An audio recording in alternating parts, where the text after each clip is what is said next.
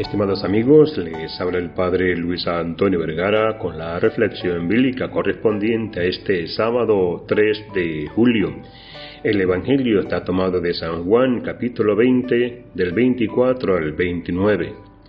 Cada 3 de julio la Iglesia Católica celebra la fiesta de Santo Tomás Apóstol, el pescador de Galilea que hizo la confesión de fe, Señor mío y Dios mío.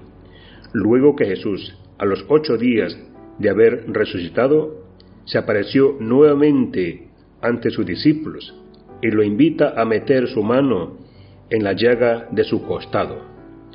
El Evangelio de San Juan narra la incredulidad de Santo Tomás ante las palabras de los discípulos que decían, hemos visto al Señor, a lo que Tomás contestó, si no veo en sus manos los agujeros de los clavos, y si no meto mis dedos en los agujeros, y si no meto mis dedos en los agujeros de sus clavos, y no meto mi mano en la herida de su costado, no creeré.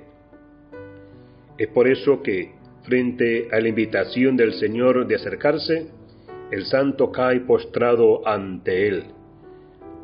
Porque me has visto, has creído. Dichosos los que no han visto y han creído, dijo el Señor, luego que Tomás reconoce que Él es Dios.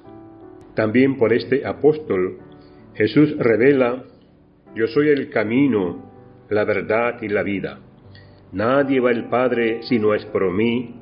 Luego que éste le pregunta, Señor, no sabemos a dónde vas, ¿cómo podemos saber el camino? Santo Tomás predica en Persia y otros lugares cercanos, así como en Etiopía e India, donde la tradición cuenta que sufrió el martirio. Al santo se le atribuye el cinto de la Santísima Virgen María, con el que es a veces representado, ya que una leyenda relata que él no creía en la Asunción, e hizo abrir la tumba de la Virgen María encontrándola llena de flores. La tradición señala que la Madre de Dios desde el cielo desató su cinturón y lo dejó caer en las manos del apóstol. Santo Tomás es patrono de los arquitectos, constructores y jueces, y también patrono de varias ciudades. El Papa Francisco, en la fiesta del Santo en el año 2013, recordó a los fieles que el Señor sabe por qué hace las cosas.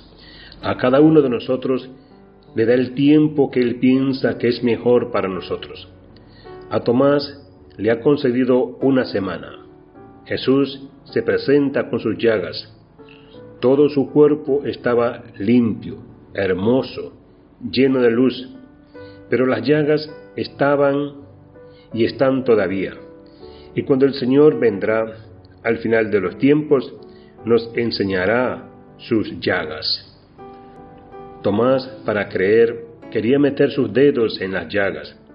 Era un tastarudo, pero el Señor quiso precisamente un tastarudo para hacernos comprender algo más grande. Tomás vio al Señor que le invitó a meter el dedo en la herida de los clavos, a poner su mano en el costado y no dijo, es verdad, el Señor ha resucitado. No, fue más allá. Dijo, Dios mío. Y por eso es el primer discípulo que confiesa la divinidad de Cristo después de la resurrección y que adora. Que Dios les bendiga a todos.